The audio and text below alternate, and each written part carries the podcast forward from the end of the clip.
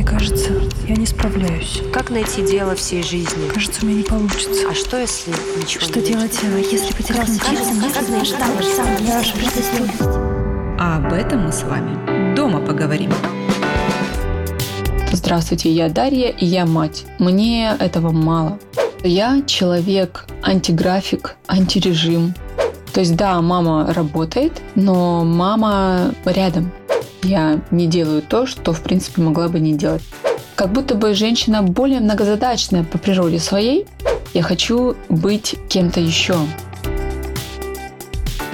О, мама, так много твоего внимания, просто супер вообще. Идеально, вот достаточно, enough.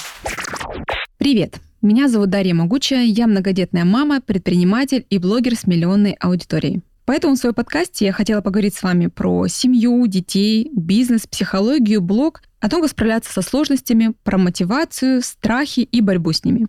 Подписывайтесь на подкаст на всех площадках, где вы меня слушаете, и переходите в мой телеграм-канал «Могучая life», чтобы обсудить этот выпуск подкаста. Ссылку на него найдете в описании.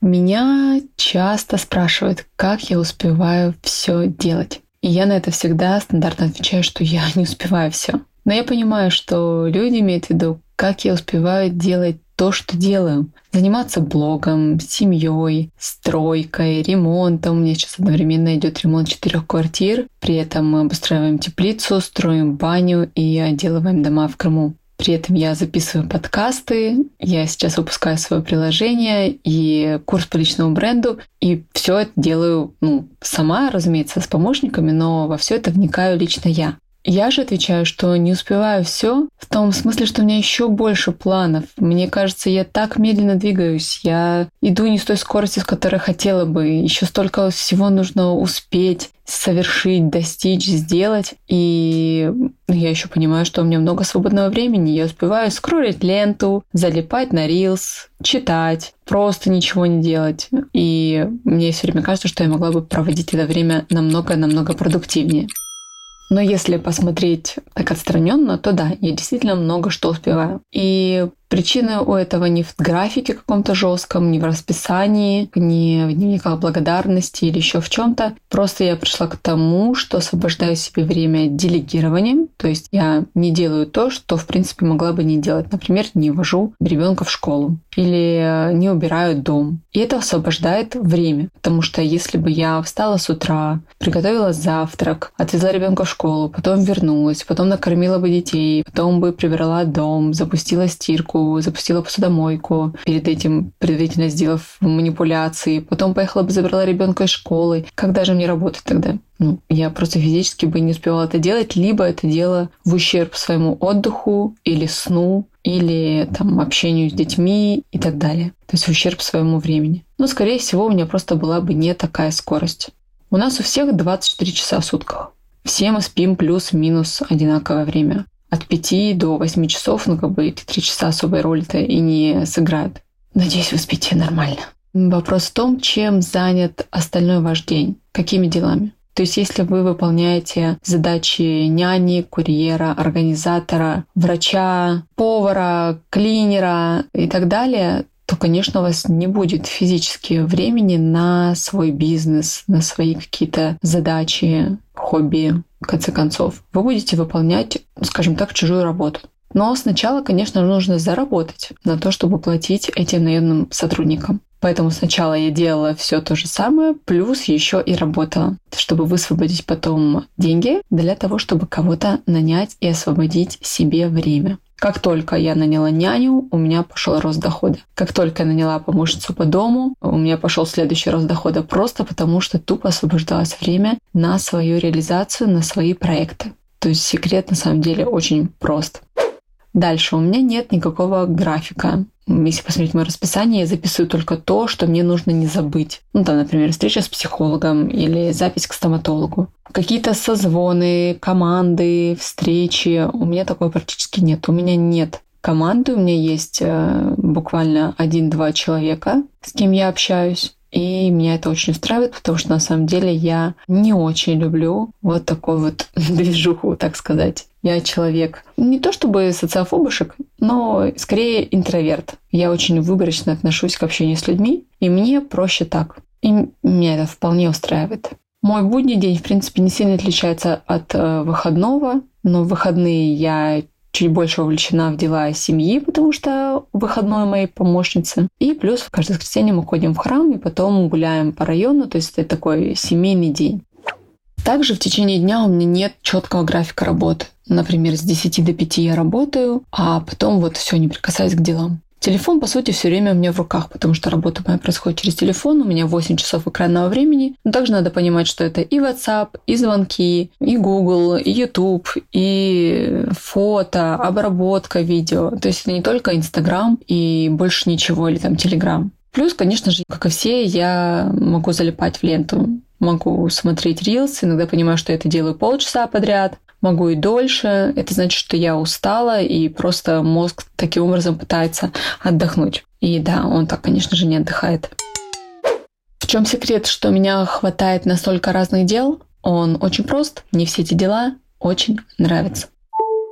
Потому что когда ты горишь чем-то, у тебя просто нескончаемое количество какой-то сил, энергии, вдохновения, мотивации. То есть тебе не нужно стимулировать себя извне, подстегивать на что-то. Ты просто делаешь то, что любишь. Я очень люблю дизайн, ремонты. Я очень люблю обустраивать свой дом, участок. Я очень люблю писать посты, фотографировать, не знаю, снимать видео, что-то творить, общаться с людьми. То есть я делаю все то, что люблю. То есть себя не нужно заставлять делать то, что ты и так любишь. Теряется ли баланс? Периодически теряется. И я не вижу в этом ничего ужасного. Это жизнь, и в принципе по жизни ты идешь балансируя между чем-то и чем-то постоянно. Когда у меня много рабочих задач, конечно же, я меньше уделяю времени семье. Если я больше выгружена в семью, значит, я меньше там зарабатываю, потому что меньше уделяю времени рабочим процессам. Это неизбежно, и просто то одно проседает, то другое, либо все более-менее ровно, но так бывает недолго и не часто. Мне нравится то, что мои дети не ходят в сад по своему желанию. Ну, окей, маленькая еще и по моему. Они возле меня, я вижу, как они растут, я общаюсь с ними в течение дня, я могу пожалеть, утешить, укачать, поиграть, поговорить, ответить на какие-то вопросы. То есть да, мама работает, но мама рядом. Они меня видят, они знают, где меня найти, если вдруг что-то случилось, что вот она, я здесь. Это мешает работе, безусловно, потому что, по сути, я это вижу со стороны как дергание, особенно когда у меня важные задачи. Но, с другой стороны, я понимаю, что это здорово, мы все время в контакте, мы вместе, рядом. Ну, если мне прям критично нужно побыть в тишине, я, в конце концов, могу закрыться, могу попросить не заходить ко мне, или могу где-то уединиться, в конце концов, даже за пределами дома. Бывает ли такое, что кто-то из детей или муж жалуется на то, что не хватает моего внимания или времени? Да, конечно, бывает, как и я жалуюсь мужу, что мне может в какой-то момент не хватать его участия, заботы или внимания. Также это могут говорить и дети. Я тогда стараюсь уделять время каждому из них. Мы иногда ходим на свидания с кем-то из детей, то есть тет-а-тет. К сожалению, не так часто, как хотелось бы, как могли бы. Но, тем не менее, так бывает. Можем пойти в кино или в кафе, и тогда это время только для нас. Ну и опять-таки, дети не видели другую маму, то есть они не видели меня, работающей, например, там с девяти до шести, плюс надо еще выехать за час до работы, например, за час, вернуться через час после работы, когда мы с ними виделись бы только с утра или перед сном, например, то есть им нечем сравнить. Ну и как бы дети такие, что дай мизинец, они откусят по локоть, и всегда будет мало. То есть я не знаю детей, которые сказали бы: «О, мама, так много твоего внимания, просто супер вообще, идеально, вот достаточно, enough». Мне кажется, каждый раз ребенок будет говорить: «Эх, давай еще, еще давай поиграем, еще разочек в прятки, еще разочек догонялочки, давай еще, чтобы с тобой пойдем в кино. Сегодня сходили, еще давай и завтра сходим». Ну, как бы, это дети, это нормально. Как, будучи мамой, работать и лавировать между материнством и реализацией, и как вообще умещать это все себе? Наверное, женщинам с этим проще. Не знаю, возможно, это звучит сексистски, но как будто бы женщина более многозадачная по природе своей. Наверняка есть какие-нибудь исследования на эту тему. Но женщина может быть и мамой, и при этом бизнесменом, и все это одновременно. Одной рукой держать ребенка, другой рукой держать телефон и решать там какие-то важные задачи по работе. Мне нужна моя реализация. Абсолютно. Я не могу сказать, вот здравствуйте, я Дарья и я мать. Мне этого мало. Возможно, когда-то с первым ребенком мне этого было достаточно. Настолько сильно я хотела окунуться в материнство. Сейчас уже я понимаю, что я выросла только из роли мам. Ведь дети вырастут, и потом что я буду говорить? Да, здравствуйте, я Дарья, мне там пятьдесят пять, и у меня трое взрослых детей, которые уже там сами женились. Не знаю, женятся ли они, когда мне будет пятьдесят пять, но не суть. Окей, там шестьдесят, шестьдесят пять. Нет, я хочу быть кем-то еще. Я хочу быть реализована в других областях, сферах. Когда я отдельно от мужа, от детей, тоже кем-то являюсь. Мне это дарит много вдохновения, сил, мотивации и очень здесь много интереса. А кто же я? Если я не мама, то кто еще? Кем я могу быть? А самое главное, кем я хочу быть? И я абсолютно не виню себя за это, за то, что я не хочу быть только мамой. Хотя общество может навешивать такое чувство вины, но я его себе не принимаю абсолютно. Можно ли быть счастливой, только вот окунувшись в дом, быт, мужа и детей? Наверное, да. Наверняка есть такие женщины, которым больше ничего не надо. Я просто понимаю, что я другая. Так же, как и женщины, которые не хотят абсолютно вести быт и иметь детей. В двадцать лет я была бы более категорична к этому. Сейчас я понимаю, что да, окей, если тебе так нормально, если тебе это дарит радость, удовлетворение, почему нет? Я хочу быть реализована и так, и так. У меня это получается? В принципе, да. Ну, значит, отлично. Что меня мотивирует идти к своим целям? Наверное, то, что я вижу, куда я могу прийти. То есть я понимаю, куда я иду. Да, конечная точка может измениться в процессе. Я могу перехотеть, я могу не дойти, передумать. В конце концов, у меня может не получиться что-то, но с другой стороны, может же и получиться. И я могу дойти, и все получится, и все сложится, и будет круто. И уже бывает, и часто. И это очень здорово. Главное еще уметь получать удовольствие в процессе.